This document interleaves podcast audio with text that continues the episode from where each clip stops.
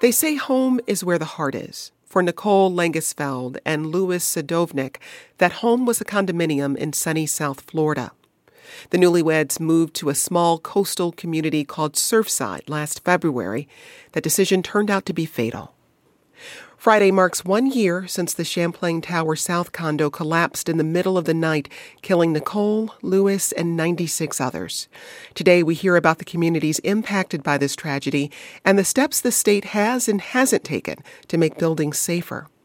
But first, let's hear from Martin Langesfeld, Nicole's brother. He spoke with 1A producer Chris Remington earlier this week. Chris joined our team back in November from WLRN in Miami, where he covered the Surfside tragedy. He started by asking Martin to reflect on the anniversary of the collapse. It's unbelievable to come to a realization that in a few days now, it will be one year from the worst moment in my family's lives it wasn't just a normal death where the person is taken from you and you're able to grieve. We haven't stopped in the past year. It is constant pain and pouring salt into an open wound. From the legislative standpoint to still receiving phone calls that they're finding human remains of our loved ones it's hard to grieve when there's so much going on. Your sister Nicole met her husband Lewis at the University of Florida. They were recently married and had just moved into this condo in Surfside. How are you reflecting on your memories of them? The reason I do everything I do is because of how much of an impact my sister Nikki has made, not only to me, but to every single room she walked into ever since she was five years old, she wanted to be an attorney and fight for justice. I didn't know what an attorney was when I was three years old when she was saying that. I have no idea how she knew what she wanted to be. Without her presence here, she's already changing laws, which are going to be implemented across the country one day. And I'll continue that fight until it happens. Because there are other buildings are in the same or worse condition than Champlain Towers. And unfortunately, many of those innocent people who live inside these buildings don't know they're in danger. My family didn't know they were in danger when they died. They were in their dream home. I never had a brother. Louis filled that gap. He was an amazing person, very athletic, soccer player, golf player, loved all sports, and no one more I would ask for than my sister to be with. Money cannot replace a human life, but the $1 billion tentative settlement reached in the class action lawsuit filed on behalf of families like yours must have real meaning. What is the importance of that settlement to you, and what more are you looking for in terms of accountability? This is an outcome that no one expected around the world. The attorneys and the court did an incredible job to reach this outcome, especially a case of this magnitude, which can take over a decade easily to be closed. To reach this settlement one day before the one year mark is what will give families a little place to rest in their minds. Of course, the money is going to help, but at the end of the day, the money won't bring who we lost back, no matter how much money we receive. It's a pain that nothing can ever cover. And most importantly to us, just because there's this much money on the table now the investigation could not be stopped. We can't forget that a building fell in the middle of the night where countless loved ones lived. Money could not cover liability. There are people, parties, and companies who are at fault, clearly.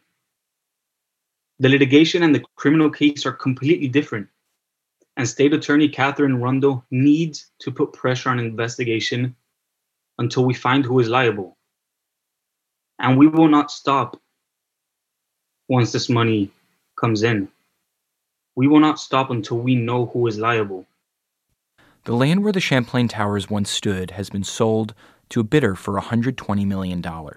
Hussein Sajwani with the Dubai based real estate company Damac was the sole bidder, and he plans to build another luxury condominium on that site. You've been advocating since the collapse for a memorial site to be placed there. Where do things stand for that to be constructed to commemorate your sister, brother in law, and all of the other lives lost? The only reasonable and respectful thing that can go on this piece of land is a memorial. And I'm not trying to stop the sale of the land. I understand this land is getting sold to developer Damac from out of the country. But we're asking Damac to please work with us, the families, to please work with the Surfside Commission, Miami Dade County, and Governor DeSantis on finding a way and a design that fits an honorable memorial and his development next door so he can respect the reason that land was up for sale in the first place. There are ways to make a memorial on that site. It's happened in 9 11, it's happened in Oklahoma, it's happened before. There are ways to work around it. So will you please ask Damac to work with us? That was Martin Langesfeld speaking with 1A producer Chris Remington. Later in the program, you'll hear more about Martin's advocacy for building safety in the Sunshine State. Let's turn now to WLRN in Miami, reporter Veronica Zaragovia. Veronica, thanks for joining us today. Thank you so much for having me on, Jen. So on June 24th of last year, the Champlain Tower South collapsed at approximately 1:20 a.m. You were on the scene reporting just a few hours later and you've continued to cover the story over the past year. How are you reflecting on the tragedy today? You know, I'm thinking a lot about um, the the rescue workers. Uh, yesterday, there was a, a an event in Surfside with the Surfside Police Department, and they were introducing a therapy dog, and a captain was in tears and kind of struggled to talk about um, how the police officers are doing. And um, I think it's been just such a hard year for everyone, for the families. Um, the, as as Martin had mentioned, there's still no um, idea of where exactly the permanent memorial will be. So there's just a lot of um, struggling, is what I feel at this point. And uh, the mayor told me yesterday, um, Shlomo Danziger, that families are worried that after this one year mark, people will start forgetting what happened, and he wants to make sure that they know the town will continue to remember the 98 victims. Sholom Lipskar is the rabbi of the Shul Bal Harbour. That's a community just north of Sur- Surfside. And he spoke with 1A producer Anna Casey about the sight of rescue workers digging through rubble in search of the missing. Every time they found someone, the entire operation ceased. There was like a stillness that you can't imagine because when they were working, there was heavy equipment, cranes and bulldozers, people talking and yelling. It was massive. And when they found someone, you could literally hear the waves on the sea. It was so silent. And everybody stood at attention as they carried the remains of the body down. So the response, because of that combined effort in care, love, sensitivity feeling. Even as I'm talking to you, I start getting these chills. We're commemorating one year since the condo collapse in Surfside, Florida. I'm Jen White. You're listening to the 1A podcast where we get to the heart of the story. To join future conversations or just to let us know what you think, tweet us at 1A. We'll be back with more in just a moment. This message comes from NPR sponsor BetterHelp. Life can be overwhelming, and many are burned out without even knowing it. Struggling with work or any of life's roles can lead to a lack of motivation and detachment. Prioritize your mental health by talking with someone. BetterHelp Online Therapy offers video, phone, and live chat sessions with a professional therapist, and it's more affordable than in person therapy. Get 10% off your first month at betterhelp.com slash 1A. It's been one year since the Champlain Tower condominium collapsed in Surfside, Florida, killing 98 people. And let's add another voice to the conversation. With us now is attorney Brad Sohn. His law firm filed the first class action lawsuit on behalf of the victims' family members after the collapse. A preliminary agreement has been reached for more than $1 billion for victims' family members. Brad, we appreciate you being here. Thanks so much for having me. Brad, bring us up to speed on where this lawsuit stands now. Well, um, thanks to a really inspiring effort by um, uh, first and foremost Judge Michael Hanzman and uh, a number of attorneys that that I feel incredibly lucky to be a part of that he appointed as class counsel to litigate this matter. We are uh, preparing tomorrow for the final approval hearing for what will be. Um, under these circumstances, obviously, um, a, a, really tremendous outcome, a, a you know over $1 billion settlement fund, and, and that's exclusive of the land sale. Once you, you add in the land sale, uh, it will be approximately a $1.2 billion compensation fund for these victims. You've representing you've represented rather many clients in, in wrongful death lawsuits, but what makes Surfside unique? Well, a, a number of things, but uh, I think I think when when somebody uh, calls you in in their darkest hour, which is, as you pointed out, kind of how things always begin with me, or very frequently. Um, it's it's there's always a, a you know a moment where you say wow and and the the circumstances of of somebody's loss sits with you um, but when when something happens to this many people at the same time and not only to this many people at the same time but uh, in the sanctity of their homes where uh, we all should be able to feel safe and secure it it really it's words can't really describe um, that level of, of of pain that these victims feel, um, and that you know, obviously, you as the attorney here and and are experiencing as well. How many defendants have been included in the lawsuit, Brad? Well, the lawsuit began, um, my first lawsuit began um, by naming the condominium association itself. And then what, what that did is it allowed us to start the fact finding process of sending out discovery requests, not only just to the association, but to other parties as well that, that you know, we believe this is back in, you know, a year ago, um, could have uh, liability for any number of reasons. And so, just speaking broadly, there was the association there was neighboring construction that was going on, and then there were a number of other other parties that were not all of them named in the actual litigation, but ended up contributing to the settlement fund because otherwise they would have been named defendants in the litigation. So you had a number of structural engineers that um, at various points in time came onto the site and evaluated it. You also had uh, the security firm that was you know responsible for providing building security at the time and and providing an evacuation uh, in theory, which obviously tragically didn't materialize the way it it, it should have. Um, and so, uh, you know, within that, there are I think approximately forty to fifty um, different entities, some of which were actually named in the litigation, and as I say, others of which reached resolutions um, prior to being named in the litigation. And so the, the ultimate settlement that goes to the family members of, of victims of the collapse, where does that money come from?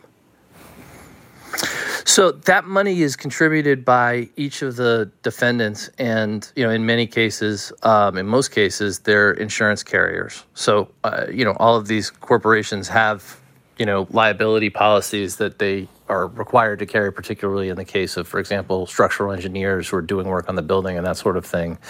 And so that's where the funds come from, is those defendants and their their insurance. Veronica, five members of the Champlain Tower South Condominium Association board quit in 2019 uh, after years of failing to address millions of dollars in needed repairs. What have we learned about the board's inability to address the structural problems with the building? Right. Well, at this time, the the boards didn't have teeth to require payments, and so there was a lot of infighting among big personalities in the board and, and, and people who owned units who were facing, at the time of the collapse, the repairs would have cost more than $15 million. And so if you had a one bedroom, your assessment was at about $80,000. If you had a penthouse, it was about $300,000. And to understand what was going on in 2019, the a, a, year before in 2018 the association had hired one of the defendants brad was mentioning which is um, an engineering firm morabito consultants to inspect the building and that was required because surfside is in miami-dade county which requires a recertification process after 40 years. And it found major structural damage to the building um, concrete cracking in the garage and problems in the concrete slab under the pool deck and so that gets us, you know, to 2019 when they're starting to debate how, how costly this is going to be and kicking down these assessments and, and prices going up. At first it was assessed at about $9 million when the report was done. And then it, it went up to more than 15 million. So just a lot of fighting and inability to really get everyone on the same page. Brad, what are your clients looking for out of this lawsuit? We talked about financial compensation, but are there other things included? Well, I, I think I, I, think the only way, unfortunately, um, that that an attorney representing victims in, in a crisis like this can be helpful uh, is by uh, applying money to the problem as, as best as can be. Um, and I think uh, there's no question that that you, you, you meet these victims and all you can try to do is work with them as best you can to help put together the pieces. Um, and and so uh, that can take a lot of different forms. I mean, there are are obviously unit owners who've been displaced, who um, this is their home, this is their only place to live, and so they need to be able to you know go begin the process of of of moving moving and, and setting up a home someplace. Then you have other families who uh, maybe have lost their their primary income earner. You know, I know there was there was uh, a, a, young woman who I think she had four children. Um, not not one of my individual clients, but it was a story that really stuck with me because the, the kids were about the same age as my children, and she was about the same age as my wife. Um, obviously, there's a financial loss, but there's a huge emotional loss, and sometimes just the ability to be able to step back and take time with therapy and take time to do the things that one does to to heal um, when the unimaginable happens is really important. And while while money isn't the ultimate solution, it enables people to take step forwards in that healing process. Veronica, the National Institute of Standards and Technology announced last week that their investigation into the, into the collapse has entered a new phase that includes conducting invasive testing into the concrete and, and reinforced steel from the site. What do we know at this point about what actually caused the collapse? Well, Jen, right now they're looking at a range of hypotheses, so they haven't really narrowed down exactly what happened. They're looking at, um, for instance, movement to the building's foundation, the impact that the building may have received from construction of a luxury condo building right next door. They're looking at effects from corrosion and climate change. And so what they've explained is that they're setting the concrete columns and uh, from the collapsed and imploded portions of the building and they create 3d models and then they um, you know with, with these 3d models it helps them um, to understand maybe what how how these different factors might have played a role and I will say that the engineers I've spoken to say it's most likely that several factors contributed to the collapse of the Champlain Tower South, and that they'll likely not find one particular uh, cause, but that we, we still, it's probably a, at least a year to go before they determine what happened. And Brad, for the families you represent, what questions do they want answered? Well, I mean, I think everybody, everybody has looked at this um, through their through their own through their own eyes and through what their own families are experiencing. And I, I certainly think that that some people have have pressed hard for um, you know investigations as far as the the NIST investigation and and there's certainly people like we heard on earlier who um, you know the Langesfeld family was asking about you know pursuing a criminal investigation and that sort of thing. I think um, everybody is, is still left asking the questions that that you know Veronica was just alluding to, and we still need those answers. You've been working with these families over the past year to, to reach this settlement. There's a hearing tomorrow, I believe. What will that mean for the family seeking accountability and support? Well, it'll it'll be the next and and relatively final step in the process. I mean, it'll it will be the last time that, um, as a collective, we're we're all in court, um, appearing before Judge Hanzman and um, discussing the, the, litigation side of this. Then then things will shift over into the the you know claim submission and in claims processing side of this, which is a, a really big step uh, and something that uh, I, am just blown away by the sheer speed uh, at which we've been able to do this. And and I, again, I mean, I, have said it a couple times, but it's it's really remarkable. State state court judges have a lot on their plate. Uh, they have a lot of cases that they have to deal with on a on a daily and weekly basis, and to to be able to take the, the level of, of focus that Judge Hanzman did on this matter and make sure that, that this wasn't pursued for the next five to 10 years, which it easily could have been. Uh, and instead, we're, we're getting ready to uh, essentially take the next step in the healing process with these families. It's, it's nothing short of remarkable. That's Brad Sohn. He's an attorney representing dozens of families who lost loved ones in the Surfside condo collapse. Brad, we appreciate your time. Thank you so much. Richard tweeted As a former building official and university teacher in architecture, I see designers and builders reluctantly meeting the building codes and yet thinking they have somehow met the gold standard. Building regulations are the absolute minimum for design, materials, and maintenance. I'm Jen White. We'll hear more from you and our guests in just a moment.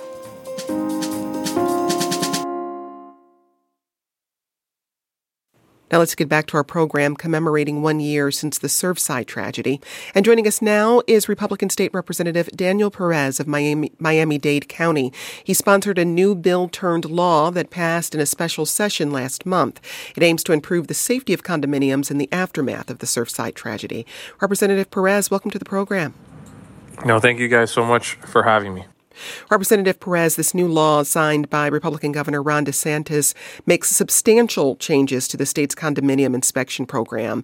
It also changes the reserve fund requirements for condo boards, which we'll get into in a minute. But first, how will this law ensure that a tragedy like Surfside never happens again? Yeah, and that really was the number one goal uh, during this last last special session. Uh, it, it was to make sure that the tragedy that these families went through never happens to any other family in Florida. And before we passed this law, the inspections to these condominiums were happening every 40 years. And so what we did is is we lowered the amount of years that it's going to take for inspections to occur. If a building, a condominium building with three stories or more, uh, this bill is only going to apply to those condominiums that are three stories or more. Uh, if they're within three miles of the coastline, then at the at the time that this building reaches 25 years of use, the first inspection will have to take place. And the inspection will be done in two phases, but it, will it'll include an architect or an engineer and then the building official. And then after those 25 years are reached and the inspection takes place, assuming that it's passed, then every 10 years thereafter, this building will have to be inspected by the local building official. If the building's outside of the three miles from the coast, then it'll be at 30 years, and then every 10 years thereafter. But you know, the the, the Surfside issue, um, that building hadn't been inspected in 40 years, and it was going through that process at the time of its collapse. So, you know, we're, we're hoping that by moving that up, amongst other details in the bill, which I'm sure we'll discuss today, uh, gets us to the point where we can at least look at Floridians and say that, as a legislature, in a bipartisan manner, we were able to uh, pass a bill that makes families safer in condominium. Now, this law goes into effect in 2025. Does it also include an expansion of, of funding or staffing to ensure these uh, inspections take place when they're supposed to? Yeah, the, the inspections are going to be done locally on a state level by the agency of DBPR.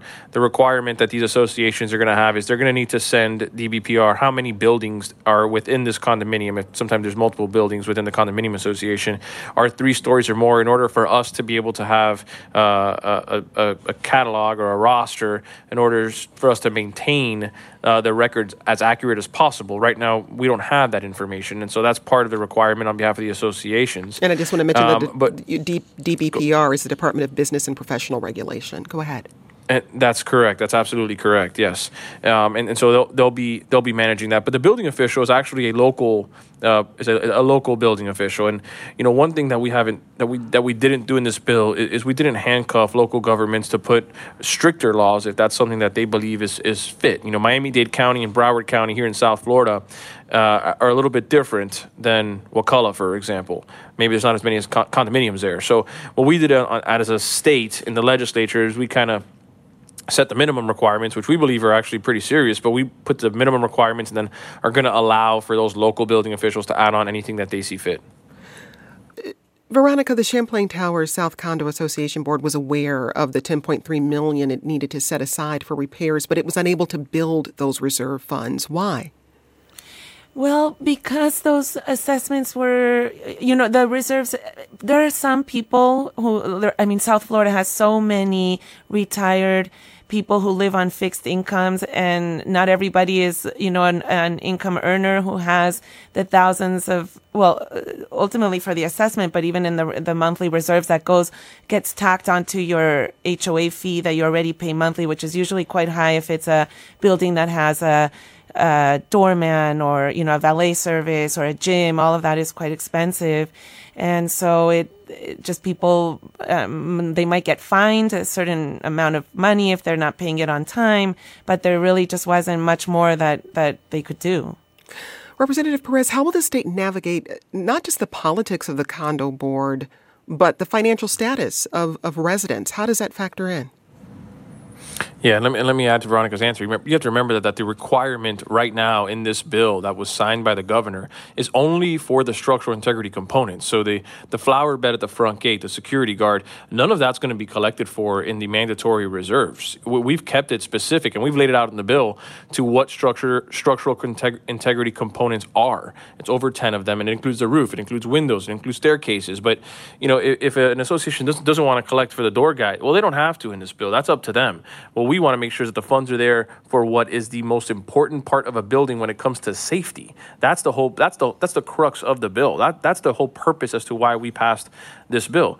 Uh, when it comes to the financial burden that, that, it could have on condominium owners, what we haven't done is we haven't handcuffed them to a point where options aren't on the table on how they can go and get this funding. If they want to go to a bank to get the funding on behalf of the unit owners as an association, they can do that. Uh, you know uh, what that what those details look like. Well, that's between an association and the, the banking institution. But we've given those options to uh, these associations and to the condominium owners because we do understand that for some people uh, th- there might be some out of pocket expense that for others may not exist.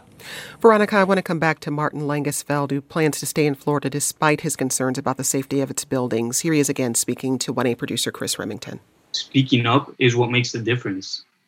After next week, most of the media is going to cover another story.